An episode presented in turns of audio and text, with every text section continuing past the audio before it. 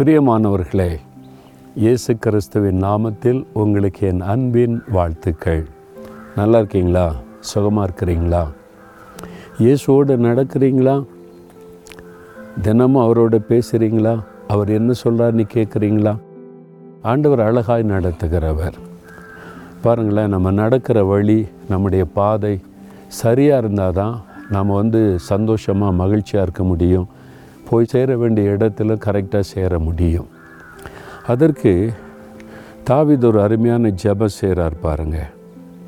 நூற்றி நாற்பத்தி மூன்றாம் சங்கீதத்தில் எட்டாவது வசனத்தில், ஆண்டவரே, நான் உம்மை நம்பி இருக்கிறேன், நான் நடக்க வேண்டிய வழியை எனக்கு காண்பியும். அழகான ஒரு ஜெபம்.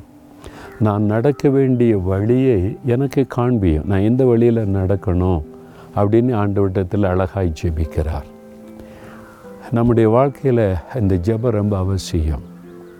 நம்முடைய அன்னிதன வாழ்க்கையில், குடும்ப வாழ்க்கையில், உங்களுடைய சமுதாய வாழ்க்கையில் எப்படி நடக்கணும், எந்த வழியில் நடக்கணும், நான் என்ன செய்யணும், ஆண்டவருடைய ஆலோசனை நமக்கு ரொம்ப அவசியம்.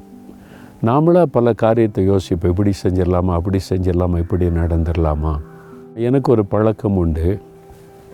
நான் எந்த ஒரு காரியத்தில் தீர்மானம் எடுக்கணுமானா அதை ப்ரேயர் டைரியில் எழுதி வைத்து, ஆண்டவரே, இந்த காரியத்தில் நான் என்ன செய்வது, நான் எப்படி நடந்து கொள்ளணும், என்ன தீர்மானம் எடுக்கணும், என்ன செய்யணும் அப்படின்னு ஆண்டவரிடத்தில் கேட்பேன். ஒரு பிரச்சனை வருது, ஒரு தேவை வருது, ஒரு தீர்மானம் எடுக்கணும், என்ன பண்ணணும் எழுதி வைத்து ஆண்டவரிடத்திலே காத்திருப்பேன். எனக்கு வழியை காண்பிங்க, நான் என்ன செய்யணும். சில சமயம் ஆண்டு சொல்லுவார், நீ ஒன்றும் பண்ண வேண்டிய அமைதியாரு, நான் பார்த்துக்கிறேன். கொஞ்ச நாள் அமைதியாக இருந்தோடனே இந்த பிரச்சனை தன்னால் இல்லாமல் போயிடும். சில காரியத்தில் சொல்லுவார், இந்த காரியத்தை இப்படி செய், ஆண்டவர் கைடன்ஸ் தருவார். சில காரியத்தில் இந்த காரியத்திலுடைய கடினமாய் நடந்து கொள், அப்போ தான் அது சரியாகும். சில காரியத்தில் நீ இந்த காரியத்தை இப்படி செய்தால் இப்படி நடந்துடும், அப்படி செய். அழகாய் நடத்துவார். ரொம்ப அற்புதமாக ஆலோசனை கொடுக்குற ஆண்டவர். நான் உனக்கு ஆலோசனை தருவேன்னு சொல்லியிருக்கிறார்ல, அப்போ நடக்க வேண்டிய வழியை காட்டுவார். எப்போ தெரியுமா? நம்ம ஜெபிக்கணும், நம்ம கேட்கணும். ஆண்டவரே, எனக்கு வழி நடத்துதலை தாங்க, எனக்கு வழியை காண்பிங்க, நீங்கள் எனக்கு இதில் ஆலோசனை கொடுங்க. ஆண்டவர் வந்து சர்வாதிகாரியாக தலையிட மாட்டார், நமக்கு முழு சுதந்திரம் தருவார்.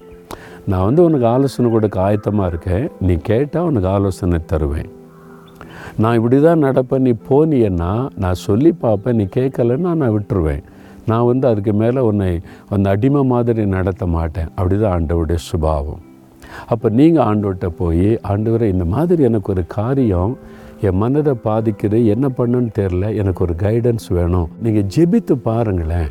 நம்ம நிறைய பேர் வந்து ஆண்டவர் பேச மாட்டார், ஆண்டவர் சொல்ல மாட்டார், ஆண்டவர்கிட்ட பேச முடியாது, இப்படி கேட்டு கேட்டு நம்ம தப்பான எண்ணம் கொண்டு இருக்கிறோம். அவர் ஒரு நல்ல தகப்பன். எப்படியாவது அந்த ஆலோசனை உங்களுக்கு தந்துடுவார். ஏதாவது ஒரு விதத்தில் கர்த்தர் கைடன்ஸ் கொடுப்பதை நீங்கள் பார்ப்பீங்க. பரிசுத்த ஆவியானவர் மூலமாக உங்களுடைய இருதயத்தில் அவர் தெளிவாய் பேசுவார். வசனத்தை கொண்டு சில சமயம் உறுதிப்படுத்துவார். யாரோ ஒரு நபர் மூலமாக தெளிவான ஆலோசனையை தந்து விடுவார். அப்போ நீங்கள் கேட்கணும், நடக்க வேண்டிய வழியை காட்டுங்க, நான் என்ன செய்யணும் இந்த காரியத்தில். இப்போ நீங்கள் தடுமாறிக்கிட்டு இருக்கீங்களா, சில காரியத்தில் தீர்மானம் எடுக்க முடியாமல் என்ன பண்ணுறது, இப்படி செய்கிறது, அப்படி செய்கிறது, அப்பா இப்படி சொல்கிறாங்க, அம்மா இப்படி சொல்கிறாங்க, பிள்ளைகள் இப்படி சொல்கிறாங்க, மனைவி இப்படி சொல்கிறாங்க, என்ன பண்ணுறது தவிக்கிறீங்கல்ல. ஆண்டவர்கிட்ட போங்க, ஆண்டவர்கிட்ட பார்த்துட்டு வைங்க, எனக்கு வழி நடத்தலை தாங்கன்னு கேளுங்க. எவ்வளவு அழகாக உங்களை நடத்துகிறார் நீ பாருங்களேன். இன்றைக்கே பேசுவார், இன்றைக்கே ஒரு வழி நடத்துதல் கிடைக்கும், இன்றைக்கே அந்த பிரச்சனைக்கு தீர்வு வந்துடும். ஆண்டவரே, உம்முடைய வழி நடத்துதலுக்காக உம்முடைய முகத்தை பார்க்குறோம், நீங்கள் எங்களுக்கு ஆலோசனை கொடுங்க, வழி நடத்துங்க, நீங்கள் சொல்கிற மாதிரி செய்வதற்கு நான் அர்ப்பணிக்கிறேன். இயேசுவின் நாமத்தில் ஜெபிக்கிறேன் பிதாவே. ஆமேன், ஆமேன்.